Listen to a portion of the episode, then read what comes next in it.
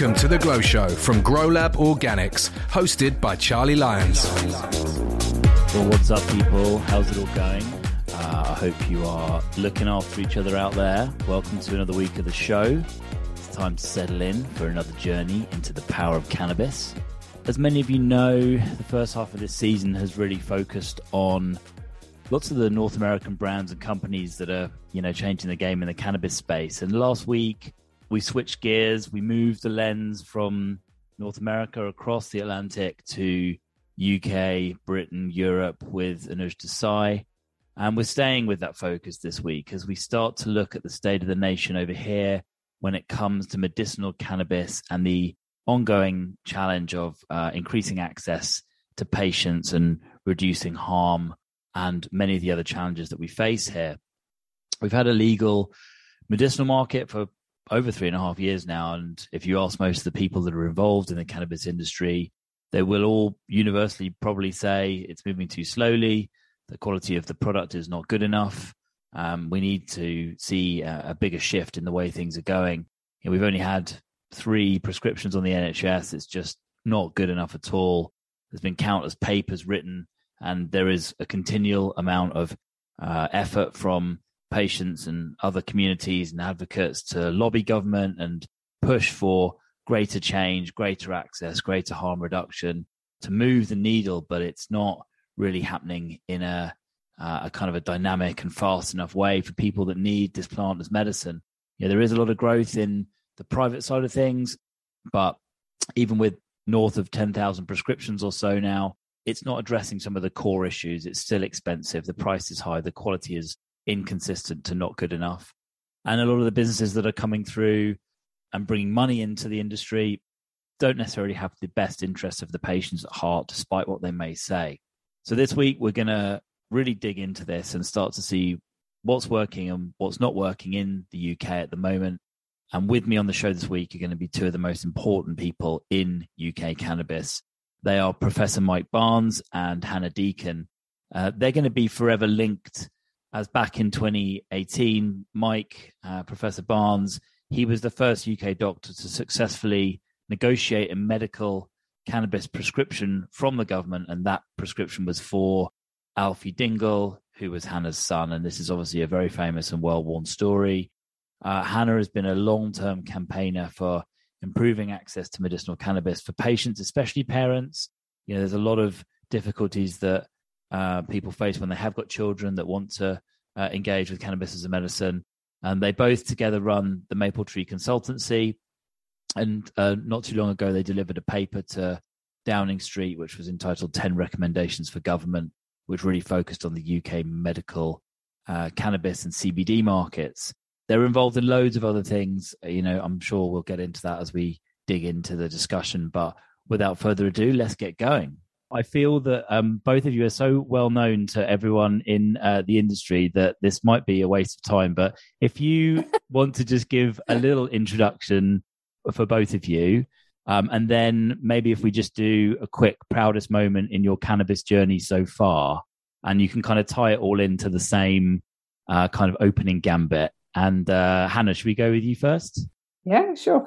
I call myself an accidental campaigner. That's how I came to the cannabis sector. So I campaigned for my son to receive cannabis on the NHS in, and we've achieved that in June 18. And I now run Maple Tree Consultants with Mike, and I'm also director of the Medical Cannabis Clinician Society, and also a founding member of MedCan Support, which is a support group for families like mine. I'm an accidental cannabis doctor. and these happy accidents are brilliant, yeah, yeah. right? Not an accidental doctor. Some would say that as well. That'd be um, more concerning, Mike. That will be more concerning. it's all a con. And uh, I'm a neurologist, basically by background, and worked in cannabis for 20 odd years. And then helped, uh, as uh, listeners probably know, Hannah to get the first um, license in the country for son Alfie, set up the Medical Cannabis Clinician Society with Hannah, who now runs it as the executive director with others and then more recently set up the Cannabis Industry Council, which is 103, I think it is, uh, trade uh, organizations, anyone involved in the cannabis sector to act as a voice for the cannabis sector. And with Hannah, I run Maple Tree Consultancy, which has a whole range of clients from those who want to bring products into the country to those who want to grow it in the country to set up clinics to set up dispensaries teaching training etc so it's a it's a varied um it's a varied life at the moment which is fun Yeah. Well, coming to your uh, comment about the proudest moment i'll jump in before hannah because i think my proudest moment was actually getting the license for alfie uh, which was the first ever license in the country yeah. and that was a you know it was a really his, it was a historical moment and uh, you know it's one i look back on with um, pride and with great pleasure for alfie of course and hannah and our family because i think it's changed their lives but Mm. hannah's sat there so i'm not going to say any more about that I'll echo that. I sometimes look back and think I can't believe the journey that me and my family have been on. And we were very lucky to work with End Our Pain from February 18 um, to help us run a very effective media and government lobbying campaign. And I think uh, the day that Alfie got his license, which was the 19th, well, the doctors got the license to prescribe for Alfie, was the 19th of June 2018. And I'd done some media that morning to try and push um, this over the line because the home we'd had a meeting with the Home Office the week before, and they were very, very nervous about giving a permanent license to someone. And actually, Nick Hurd phoned me um, before to tell me that before it was going to be announced that Alfie would get licensed, and he said, "I'm sorry it's taken so long, but today you and I have changed history, and that will live with me forever, and still makes me feel very emotional." And my little boy is very happy and very well because of some amazing people in government, amazing lobbyists I worked with at End Our Pain, hmm. particularly Mike, who stood up and didn't worry about what anyone thought and did the right thing. And you know, I'm very, very proud to have been hmm. part of that. It's hmm. and and, and knowing that it's hopefully in time going to help many, many millions of people. I hope.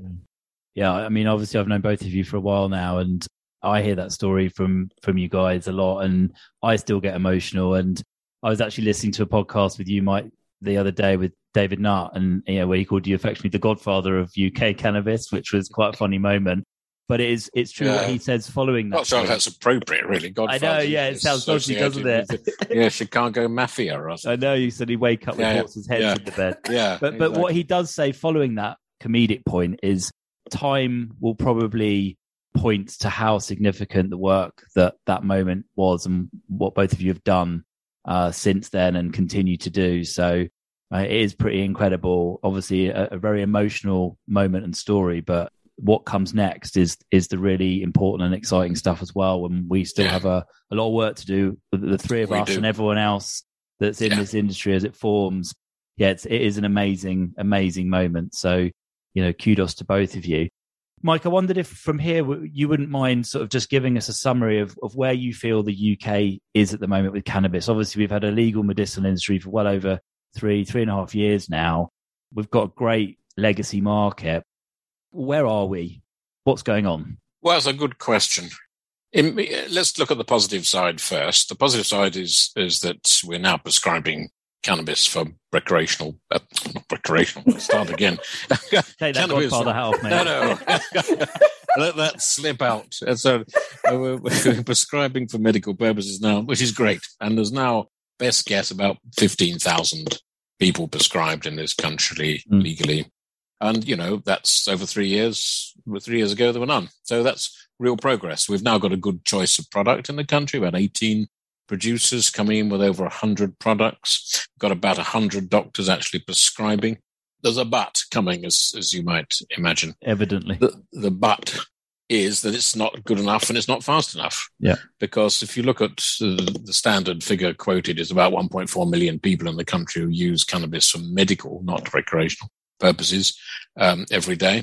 Add to that those that um, would benefit from it but don't want to criminalize themselves. I think conservatively, you're looking at 2 million people. Mm. And we've crept up over three years to 15,000. Um, you know, so it's not good enough. Um, it's not good enough uh, because it's not prescribed by the NHS and people are struggling to fund it privately. It's not covered by insurance, and some people are really suffering to get medicine, particularly the, the families with children. They're, they're, they're really struggling to raise the money you need for the uh, medicine for the children because it, it happens to be more expensive than that for adults, ironically. Yeah, we've started. Yes, we've come a long way.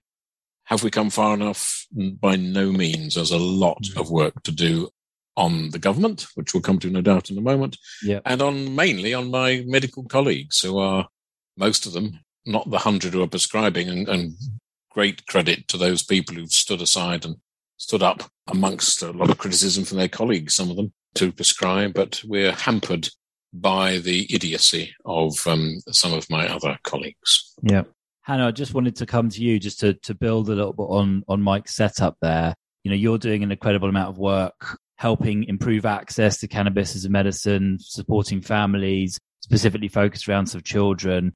Can you just give your view on, on where we are on some of that side? Are, we being listened to? What's the action that's being taken um, around that space? And then I'll, I'll probably come back to Mike to maybe talk about the influx of the sort of new products and all the rest of it? I think what I find really upsetting and really difficult is that the reason the law changed was because of children, because of families like me, uh, my family, who worked hard to campaign uh, and get access. And we now have three whole plant cannabis prescriptions on the NHS for three children, one being Alfie as Mike said, there's 15,000 adults uh, pretty much being prescribed through the private sector, and there's around 90 children. But it's really, really difficult at the moment, even in the private sector, because we've had we've got one paediatric neurologist that isn't prescribing anymore. We've got one pediatric uh, one pediatric consultant who who has also shut his books, who was actually reported to the GMC by the BPNA. Luckily, that was chucked out by the GMC, and they actually the expert witness actually said that they felt the BPNA's guidance was damaging to children, which I'm sure they didn't want to happen. But that's caused a lot of problems, even access privately. And I think it's very disingenuous for the government to say, when challenged on this, we changed the law and now it's up to doctors to prescribe. That simply is not the case. Um, access um, to funding is not clear. A trust could could fund the product, but because it's unlicensed, it would mean if a doctor prescribed it, they would be taking the responsibility on their shoulders. And trusts just simply will not allow a doctor to do that because they don't understand cannabis and because they're terrified of litigation. If you got your GP to prescribe under direction and, and try to secure funding through your CCG, you have to pr- prove what's called exceptionality. Uh, and a lot of these children either are not diagnosed or they have a condition like Dravet syndrome, which isn't exceptional. So it, it's not available on the NHS. So the government are not telling the truth when they say mm. that. And, and the fact that they're asking for trials, I think, is just kicking the ball down the road. I don't think they're actively wanting to help these children and and that really is very concerning but we do as you've said we continue to work hard with colleagues you know with within parliament within mm. you know parties and the, their colleagues there are a lot of support from mps who want to see a change yeah. um, and they're working hard still on trying to make things better but it is going to be a long road sadly and I, yeah. I think it's really sad that the children the ones that the ones that change the law are not benefiting you touched on there on on on trust and Mike, you mentioned your kind of esteemed colleagues. Some of them are obviously leading the charge and prescribing, and others are res- sort of coming against that. Hannah, we've spoken before about the it's the BPA, isn't it, that have sort of resisted? BPNA, yeah. yeah, BPA. They've sort of resisted or made life difficult for some doctors that want to prescribe, which I think is pretty disgusting, really. Mm. What, what, what do you think it's going to take? Is do we need to look at places like Australia where, where they're a couple of years ahead and we've seen a tipping point where suddenly the kind of industry just takes a life of its own and they get past this difficult, slow moving bit? Or is it something hmm. else we're going to just be kind of having to keep fighting and it's going to take longer? What's, what's your thoughts there? Maybe Mike for you on that one. Yeah, well, the classic prescription pattern is virtually nothing in the first year, 18 months after the laws change because the infrastructure is not there, the doctor's training isn't there, etc. Then it begins to pick up over years two, three, then the other jurisdictions that we can draw parallels with, uh, it takes off about year three, year four. I think the British establishment, medical establishment, is more conservative than most of the rest of the world. And I think that will be the same curve, but it'll be a curve put on a slightly longer time frame of I think it will take off eventually, perhaps year four or five. It will take off. Even if you look at that slow creeping growth, and let's think about that 15,000 people, maybe 25, 30,000 by the end of this year, maybe 60, 70,000 by the end of next year. All those people, well, not all of them, but the great majority are going to benefit from cannabis, probably 80%. They're going to go back to their friends and their family and their doctors and their GPs and their specialists and say, no, you didn't want me to prescribe this, but look, it's done me a lot of good. And I think eventually, drip, drip, drip, those people will be the advocates for cannabis. And eventually we're going to get just a few more doctors saying, oh, mm-hmm. okay, I was skeptical at first. I'll give it a go. And then, of course, if you've got one doctor on NHS prescribing, just one, just one doctor on NHS prescribing, then the guy in the next consulting room or the guy in the hospital down the road will think, okay, well, dear old Joe's doing it. Perhaps I should. Or the patients will come in and say, if I lived down the road and I went to this other hospital, I could get cannabis. Why can't you do it? And I think mm. slowly but surely it will creep into the system. Yeah. There will be some people who are kicking and screaming and will never say yes to this because it's you know it's dreadful stuff. It's a it, it's you know it's just for hippies and it's no good and it's going to kill you and you're going to go psychotic in the streets. There are those idiots about, mm. but I think most people just need persuasion, and that persuasion will come, but it will come slowly Mm. It will come over, but it will come over time. It's here to stay. Of that, there is absolutely no doubt. Yeah. I think yeah, what's difficult, just to add to that, sorry, is that this is not a classic pharmaceutical. Because people have said this to me before. Oh, there's not patient groups for steroids or, or heart medication. And, mm. you know, this is a patient led movement. This is not, you know, normally with pharmaceuticals, a doctor is trained in how to apply that pharmaceutical to a symptom. This is a very different way. You know, we can produce pharmaceutical grade cannabis products, but at the end of the day, it is a botanical medicine. It is not a pharmaceutical in, in the normal sense. It's not a single compound synthetic product. And you know, therefore, patients have led this movement and they will continue to lead this movement. And I think Mike's right. Doctors will start to prescribe, but I think doctors feel uncomfortable because it's a patient led movement. They don't like that. It doesn't feel normal to them. And I think that's why it's going to take longer. Yeah. And I guess we don't, you don't really need a critical mass of doctor. You just need a critical mass of patient, really, because the, the, the yeah. patients will find yes. the doctors, right? And so that's what we have to keep working towards. Mike, you, you just I just wanted to touch on something you mentioned in your sort of opening piece. There is more product on. We've spoken a lot before about the quality wasn't necessarily there, the choice wasn't there, the price is wrong.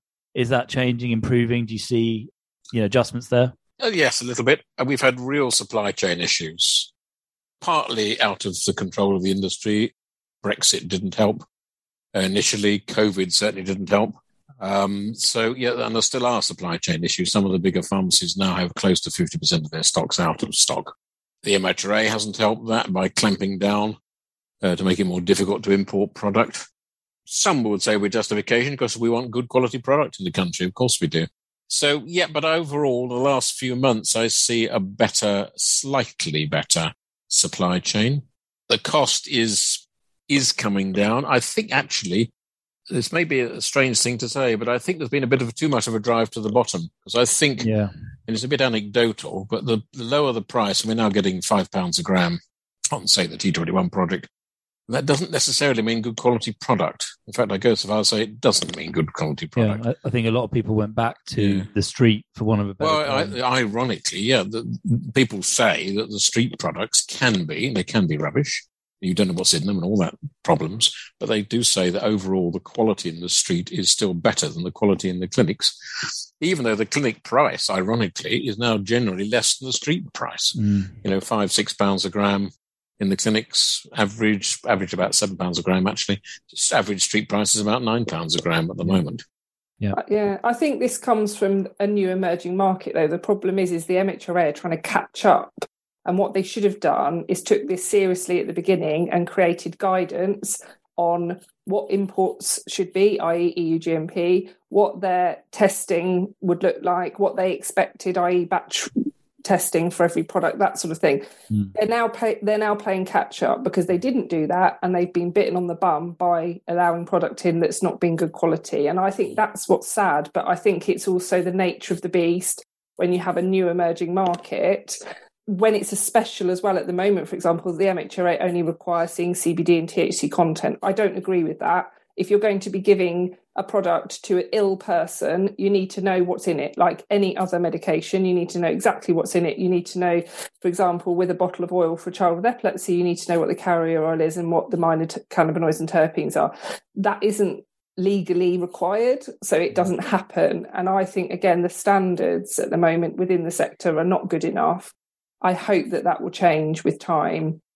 but I feel that's been that's what's been sad about the private sector has been the cost, and that has come down. But it's also been the fact that corners have been cut to the detriment of patients, and that's something that I really don't like to see because obviously being a patient advocate that's the the one person that you should be making happy with the business processes that you are performing within the sector is your patient mm. because that's how you grow your business and i feel that that's been overlooked many times yeah. with decisions that have been made by some companies sadly totally echo and agree with all of that. The more information you can display on the product, and it's not just for medicine; it's like anything you'd put in your body, alcohol, food, you know, you name it. It's just stuff you you consume to get an effect. Medicine just happens to be one of those, and you want as much information and data, data rich product as possible, so that you know what you're ingesting. That's just. But I think the problem because MHRA don't require that. Then companies aren't putting that forward, and actually, what we need to do until the MHRA catch up is self regulate. So the businesses within the sector need to be self regulating and saying what is best practice,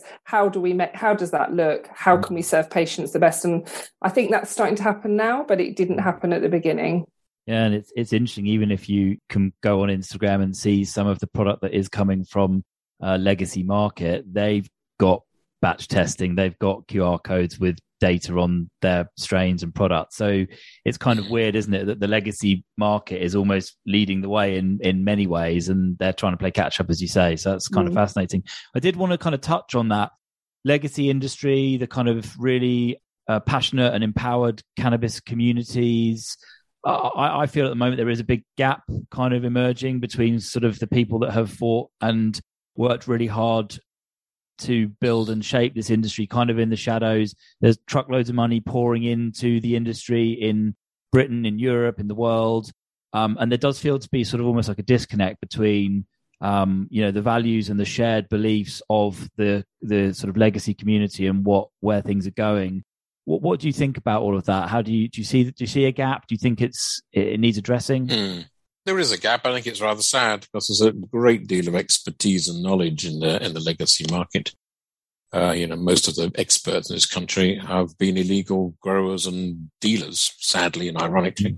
Uh, but I think, and that legacy market doesn't want to see capitalism. I suppose you could summarize it rather crudely, coming in and making a lot of money for the traditional people who make a lot of money. I think they have got to realize that to put this industry on a national footing, with perhaps up to 2 million or more people, that is going to take a lot of capital injection. It's going to take big business coming in to make that work. And I think the legacy market need to realize that. Mm. Equally, I think the, the, um, the, the capital markets people coming in need to acknowledge the expertise in the legacy industry, learn from that legacy industry, and basically work together because ultimately everyone wants the same outcome. Um, I mean, I'm keeping off recreational cannabis here because it's a different debate. But everyone in the in the medicinal, prescribed prescription cannabis market wants the same outcome. They want it available to those that need it, preferably free on the National Health Service, mm. and all sides want that. It's a pity that some on both sides are so antagonistic to the other side. And mm. partly that's why I set up the Cannabis Industry Council, which has uh, people from that legacy market as members, and it has big business as members. And I hope, I hope I'm not being naive, but I hope that is a, a force for drawing that expertise and that knowledge and that uh, aim together. Yeah, I agree. And, and uh, again, Mike, on on that sort of education track. You you reference it earlier. We're always in kind of learning mode. You know, we we talk about this a lot on this show and and in other conversations. There's still so much to learn. We're we're kind of discovering new things all the time about plants and the endocannabinoid system and humans and the the, the effects mm. across a number of different conditions. Is enough being done around education? The stigma falling away is kind of one track, but the other is, you know, like you say, the prescribing mm. community of doctors how are we addressing that? Are we doing enough? Is that going fast enough? I would like to say yes, it is. Um, the, the, Medical Cannabis Clinician Society, which is not the only teaching body, but of course it's the best. Uh, it, it, does. We have an online. I have to say that, don't Of course. Um, yeah, it, it, we have an online training where you can take the training at your own speed. We have a, a, a face-to-face training uh, once a month, and also we alternate that with um, the drug science as well you know that's open to any number of and it's mainly a doctors orientated because our our focus is mainly on training clinicians and i think there is enough training there some we get 10 to 15 doc- new doctors every month on that training program. Uh, that's quite a big uplift from That's- where you were, isn't it? It, exactly, it is. And I've trained, uh, again, I'm not the only trainer, but I've trained about 220 ish doctors now. And some, what I'm very pleased about, didn't want to prescribe, but they wanted to learn. And that's mm. absolutely fine. I don't want every doctor to be able to prescribe cannabis. That would be crazy. But I do want every doctor to offer a sensible and reasoned opinion to those who ask about it rather than just dismiss it. And that only comes from education. I realize the, M- the MCCS is clinician doctor particularly orientated. And the other side of the education, we're probably not doing enough on now, which is education of the public. I've seen I've seen sort of um, leaflets circulated from in schools to sort of parents of teenagers about edibles are you know uh, take your pick of any way to describe them in the worst possible way. So there is there is that kind of you know terrifying parents um, with misinformation, Yeah. and again a, a lot of that needs to just Yeah. kind of be ironed out. My daughter actually had in her PSC, uh, PHSE uh, lesson of they they talked about drugs, and she came home and she said, "Mummy, we talked about drugs today." I said, did, "Did they talk about cannabis?" And she said, "Yes." I said, "Did they say it was a medicine?" She said, "Yes, they did." And I thought, "Oh, thank goodness!" Oh, But they probably good. did because they knew that my daughter was Yeah. in the room. Fear the wrath. they thought the they deacon. better, but they asked. I mean, I know that there's some PHSE lessons where they're talking about cannabis as being illegal, and and and children have challenged teachers because their parents have have used Yeah. cannabis or using cannabis medicinally, and and that that needs to change as well. The education of our children is is so important around this. Is and, and I think a lot of people don't even know that cannabis is legal Yeah, as a medicine definitely still true. in this country. And so there is a lot of work to be done on the public. And I just wanted to add the society are doing road shows this year. We couldn't do anything due to the pandemic, Yeah. but we are going out to medical schools all over the country this year to talk to medical students and to have patients at those events to talk um, about their their conditions, their stories, and how cannabis has helped them. So we're hoping that that will help as well if we can have sort of some face to face engagement as well. I just wanted to move on for the second half of the show, just to talk a little bit about um, Maple Tree and um, what you guys are doing through um, through that company that you obviously um, reside within, and then I'd like to come on to just talking about some of the government stuff and the ten recommendations paper that you guys put together. Hannah, do you want to just tell us a little bit bit more detail about Maple Tree and its role in UK cannabis and who you're working with? Oh, I can't tell you who we're working with. Oh, okay, super State secrets. okay, well, just more of the role of of, of the organisation.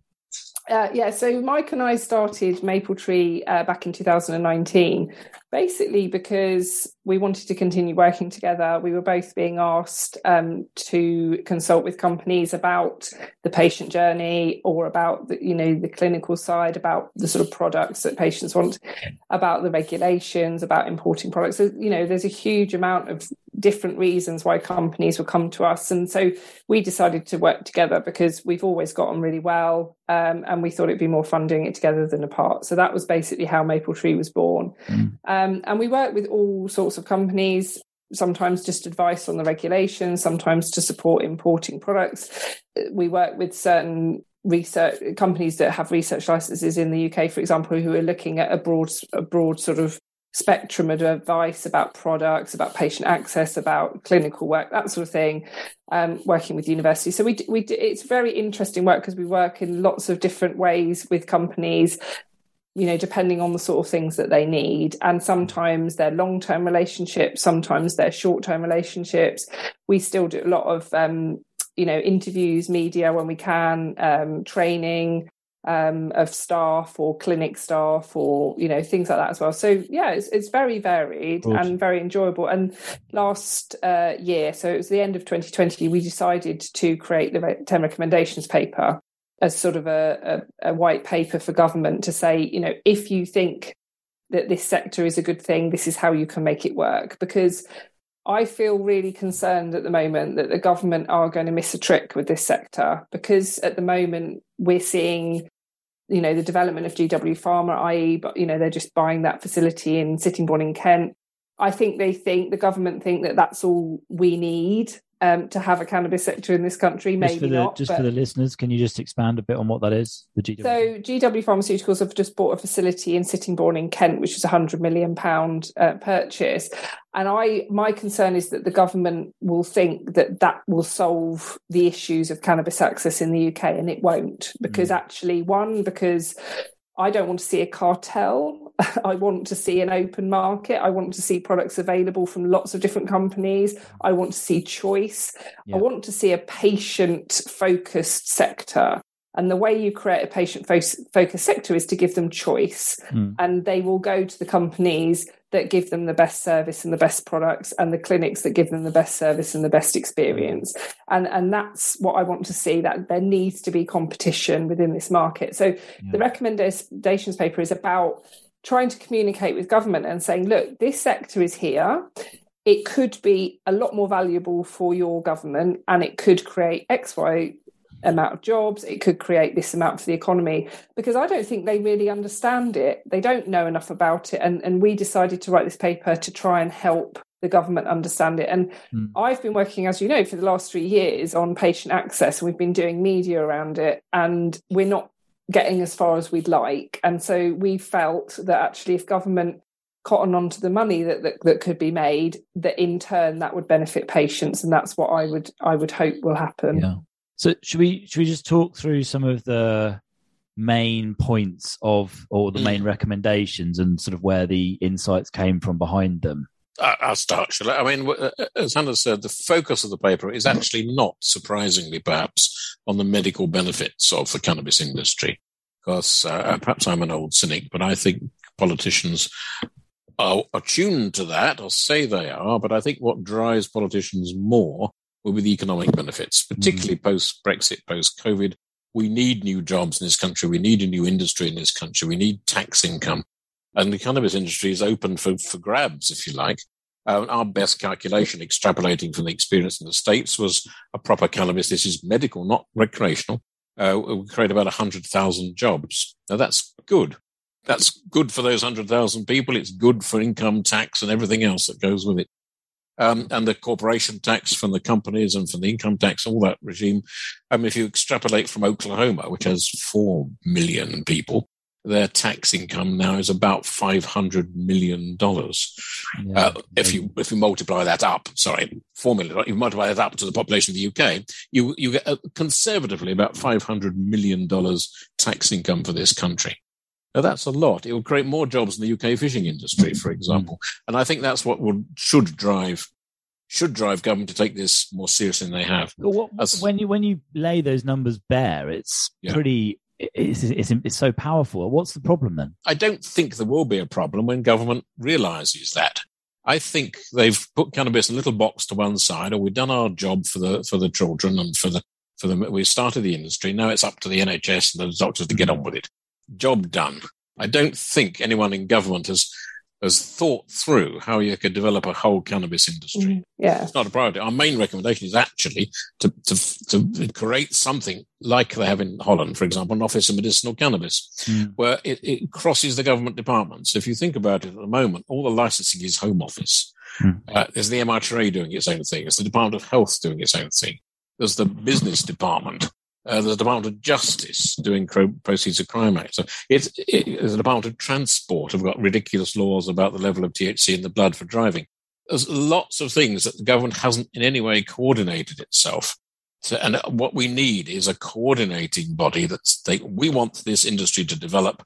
What can we do to facilitate that? Mm. That's the whole driving force of this paper. Yeah, and they need, and, and that would help to set standards. It would help to develop the sector we need to accept the exceptionality of cannabis. It's not a single compound pharmaceutical. It can be pharmaceutically made and it can be a pharmaceutical product, but it is a botanical. So the mm. evidence, for example, at the moment we have a real stifling, a big block with NICE because NICE is saying, well, there's no randomized control evidence, therefore it's not safe actually, if we had an Office of Medical Cannabis and they could look at the evidence, such as real world evidence and observational data, there's a huge amount of, of evidence of safety, mm. and we and we would be able to license products through that innovative pathway that the MHRA has set up, for example. But that needs to all be brought together. And I remember sitting in Matt Hancock's office um, in 2009, 2020, just before lockdown, saying, "Can we not sit round a table together and talk to each other?" And he was just like, "This isn't possible." And that's the thing, people don't realise in government, you think,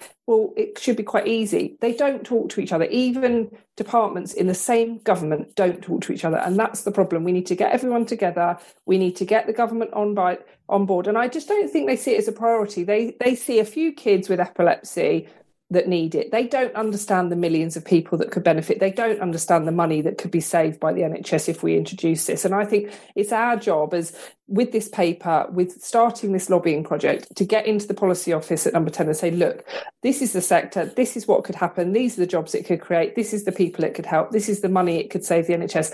And then I think we might get some traction on it. Uh, but that is going to take work and you know that's something we started in the last four weeks. So we're right at the beginning yeah. of this lobbying project. So we're we're hoping to take this over a year, and we'll hopefully you know see some movement. Yeah, just on you know obviously like, there's a there's a lot, and I'll, I'll probably I'll put the link to the report in the in the show notes on this, but. What's what's your perception of you, have kind of alluded to a bit? I guess they they feel the government I'm talking about they they put cannabis in a box. The side, obviously, you know we've had take your pick from Brexit, from COVID, we've obviously got some atrocities going on in Ukraine at the moment. You know, it's it's probably quite easy to just put it to one side, and like you say, they sort of feel, oh well, we've passed law, we've set an industry up, it's over to everyone yeah. else. What what's the perception of, of cannabis? I mean, I I laugh about this a lot because of the psychedelics have kind of come behind cannabis, and obviously it is easier to do some testing on that because it's not as complex as cannabis. What's going on with psychedelics, but there's obviously a movement happening with some of these uh, plant-based medicines and drugs and all the rest of it. But what do they do? You think they, they want this? Does, does they do they feel passionate about cannabis, or is it literally just like oh, it's just another thing we need to get to? I don't think they've thought about it. Yeah, I don't, I don't think it's it's reached the sort of cognitive cerebral level of the senior politicians. They got I realise in the last couple of years they got enough to do, but nevertheless, if they think it through, and it's our job to think it through for them, they'll realize actually by doing this, you can create jobs, you can create income at a time when those things, two things are really needed for the country. I don't mm. think it's a lack of, I don't think it's a, it's a negativism. I, some might say it is. I don't think it is. I think it's a lack of understanding and a lack of knowledge and a lack of people coming to say, this is what you can do quite mm. simply. Some of our recommendations can be done just like that. They can be done by the Home Secretary today. So they don't, they're not major. It doesn't take major legislative change and time in the House. It's easily done, but there's somebody got to go there, and that's our job at the moment is to go there and say, take this seriously. Look what you can do, how much benefit you can bring, how much income you can bring if you take this seriously. Mm. I think it's also as well we have to remember that governments care to, about votes.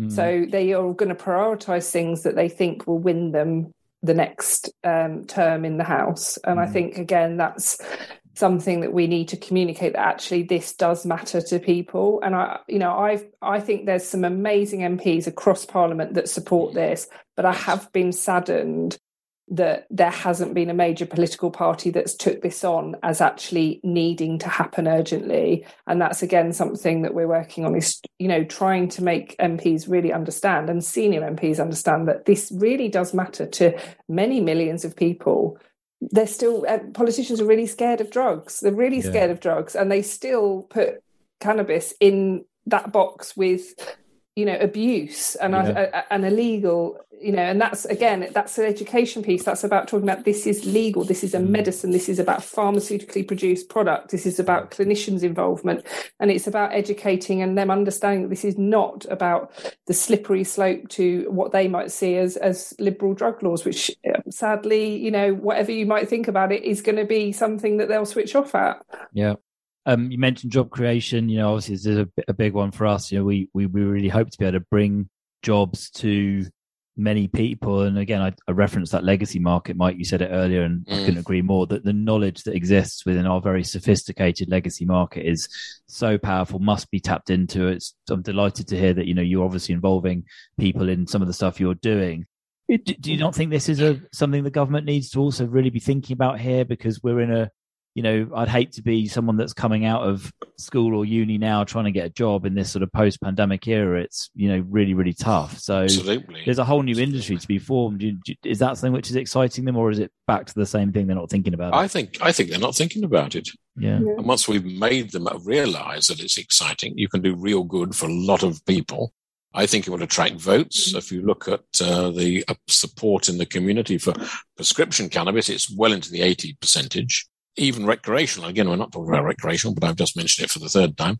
Um, that's the uh, fourth, Mike. The fourth, is it? Okay. And I think you know that's score, don't worry. that's that's you know finely balanced. You know, nearly half the population at the moment probably if we voted now, it would be uh, go down the New Zealand route of about 47, 53 against. Mm. But we're nearly there. So there's a lot mm. of willingness in the general public to take cannabis seriously, yeah, and particularly for the medical purposes. And I think the government needs to switch into that. Mm. And the, once MPs realise that, then I think we will see a change. Mm. You know, and I think MPs, there will be a lot of highly skilled yeah. jobs as well. That's what we have exactly. to say. You know, yeah. these are highly skilled jobs, scientists, yeah. yes. you know, things like that. They're not going to be low paid work. I mean, it's it's interesting when when I was doing our kind of um, initial sort of hiring plans. Uh, we've got everything in from you know the sort of technical side of um, mm. science and and horticulture through to engineers building digital products and services. Like you, have got a real mix of stuff uh, across a, a, whole range of different um, areas. So yes. it's super super exciting. And just, just to flow out of that into a question, which I, I must ask Hannah, we spoke about this a lot.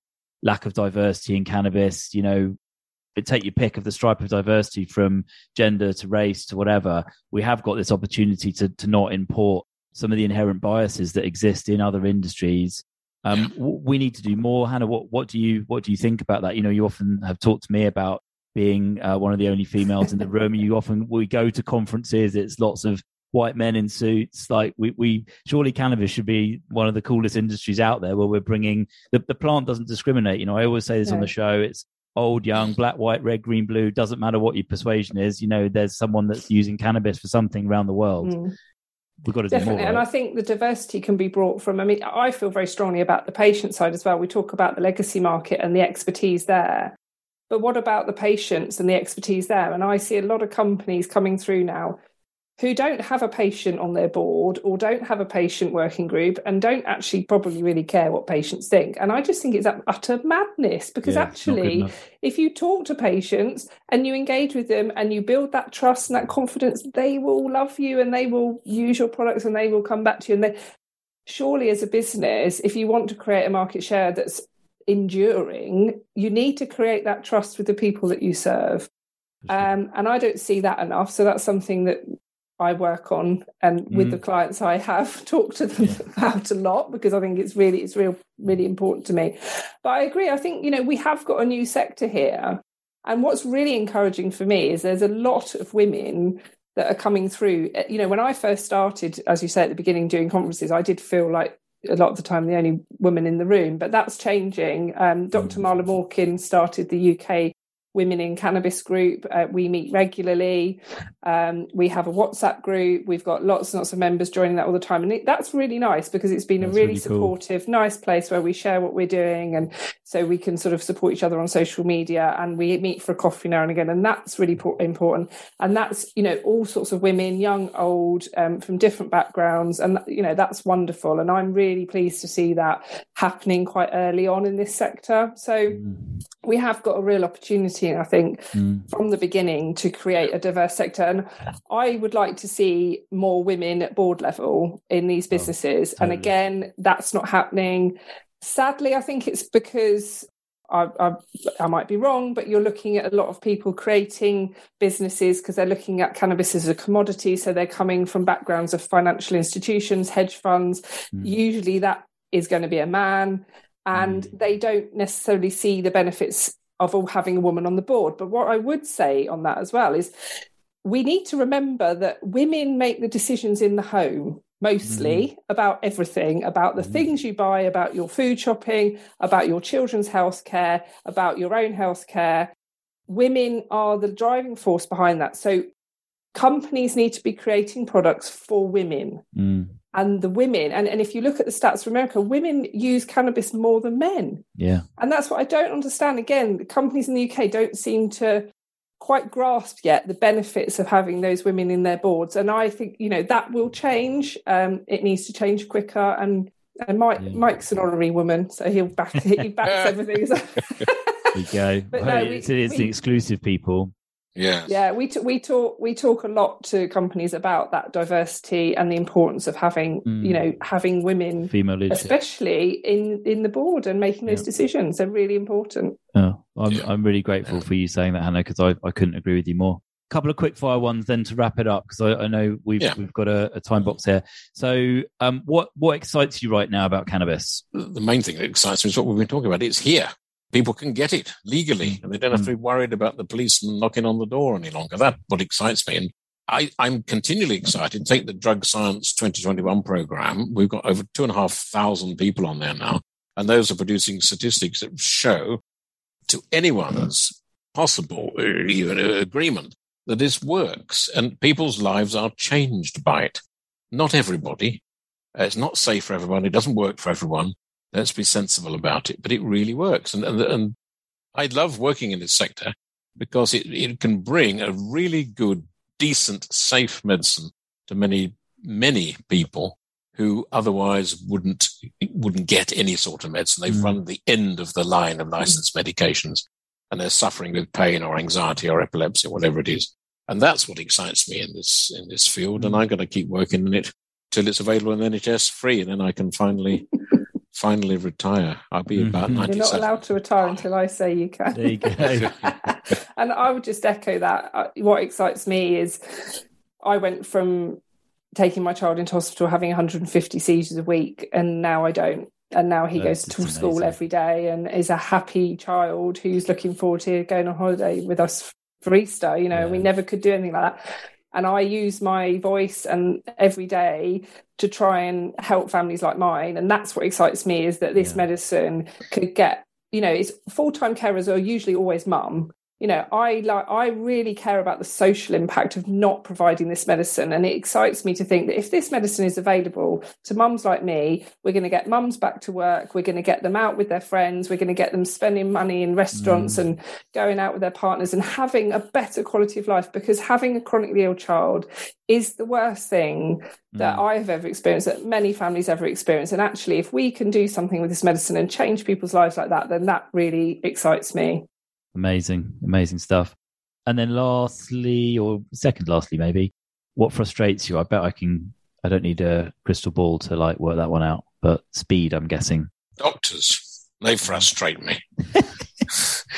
God, I mean, they really do. I mean, if you just put the the, uh, uh, I, I, you've started me off on a rant, Charlie. Perhaps that was deliberate, I- but you know, I'm going to best way to finish the show, Mike. Okay, I'm going to rant on. I mean, if you look at the intellectually, how can they not agree to prescribe this? Let take the child. I know it's the emotive one, but it's the same for pain.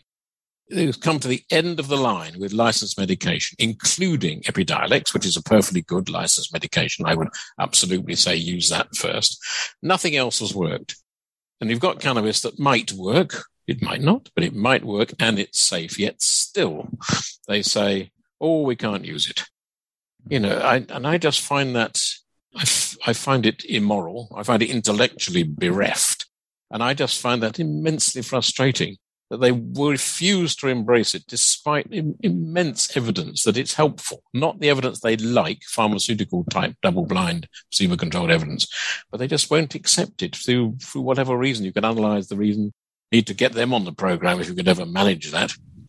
Get Alistair Park on the program and ask him why he leads the BPNA in such a sort of tirade against cannabis. Mm, That'd be interesting because I don't think he could justify it. yeah. So that frustrates me. Eh, rant over.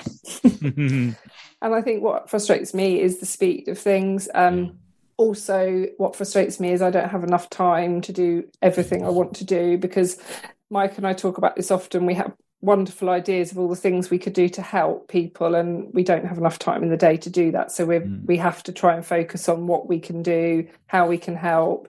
And sometimes I just wish I could do more, and that frustrates me. But I I just keep going and trying my best. But I am frustrated by the lack of engagement from government. I'm also sometimes frustrated about the ups and downs within the sector. There is some one-upmanship sometimes with who who's you know most important, who did this, who did that. I I really find that difficult because actually uh, the Peter Carroll, who we work with at Maple Tree and, and also runs End Our Pain, said to me once, and I will never forget it, and he's so right, that what governments love best is campaigns that fall out. And it's so Mm. true. Yeah. If you spend all your time squabbling with each other about who's going to do what and who's right, you don't get anything done. And that frustrates me. Yeah. And so, what I try to do with that is rise above it You've and do what to. I can do to help and ignore the noise because Yeah. that's a lot of what it is. There's a is lot of noise. noise. There's not. There a lot of noise. Most people are pulling together, but there's a few are. disruptors who are out for their own gain. Mm. I- We always thought we should have the Maple Tree Cannabis Dick of the Year awards. um, um, It's I could award I want to see. yeah, it's, I hope I never win it. You know. no, yeah, like the what do they call those those anti Oscars, the Razzle Awards or something. Yeah, yeah. The raspberries. Yeah. Raspberries, that's, Yeah. that's it. Razzle, So I think we different, should- Mike. Basil's saying different, Mike. Oh, oh, is it? Oh, what am oh, what's this? Uh, You're going to tell me afterwards. I've uh, we put- will. I've put my foot in it again. It's all right. Um, raspberries, okay. yeah. All right. Uh, well, anyway, sorry, that's, I digress, but that's a that's a Well- thought. I well- think the GLO should sponsor the Dick of the Year award. Well, I think we we're, we're we're well in we're well in the race for that one. So, fi- final question to you both. I'll come to Hannah first. So, um, what are your hopes for the future? Exciting developments this year. What what do you think is going to happen, or what would you like to see happen? Well, I'm hoping that this year will be about the government accepting this sector. About, I mean, it's really exciting. As uh, I'm sure you saw that uh, Channel Four um, invested in Cannaray recently. Mhm. That's really exciting. I think it's going to become mainstream. We're going to work really hard on that this year about getting medical cannabis to be a legitimate sector in the eyes of the government. And I think if we can get the government on board, it will change patient access. And that's what I'd like to see over the next sort of year to 18 months is that's really changing. And of course, keeping, you know, the patients that are prescribed safe and the ones that need prescriptions, getting them access. And Mike and I are working all the time trying to get pediatricians trained and, and, and on board. That's really difficult, but we're trying really hard to do that. And just to overcome you know the issues that we've been trying to overcome for the last few years and we will keep going you know it has been slow it has been frustrating it's very difficult for families that are involved that are trying to raise money all the time to keep their children safe um, and i just hope this year that with the work we're doing on the lobbying side that we will see progress and and Yep. we'll we'll keep as mike said we'll keep going until we do Mike, echo that. Something different. No, I totally echo that. I Good. totally echo that. Okay. Um, we've got to keep going. It will Yeah. improve. It will improve. Uh, we just need to try and keep on pushing, and we will get there. Well, as always, for both of you, thank you so much for all the work you're doing in the space, from what you've done before, what you continue to do today and tomorrow. We all really appreciate it. There's a hell of a lot of work for all of us to do, myself included. I've got to go and talk to the guys about sponsoring Dick of the Year award. Um, and, and all that remains is for me to say thank you very much for giving me some time to have a really great conversation today, Mike and Hannah. Right. thank you Thank you, charlie, Charlie. lovely Thank to you. see you Right, thank see you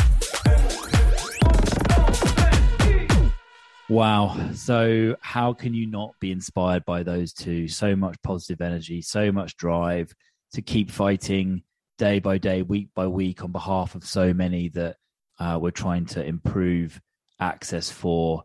Um, I find it um, a true inspiration talking to both of them. And let's hope we really do start to see some more meaningful, bigger changes as these cracks in the dam continue to appear. You know, we want the dam to be completely vanishing uh, in the not too distant.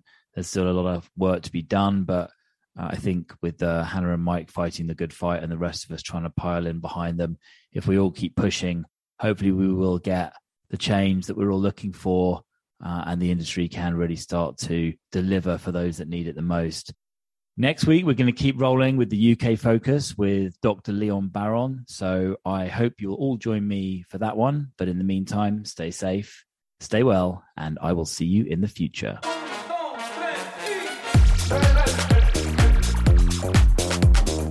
The GLO Show. We believe in the power of cannabis.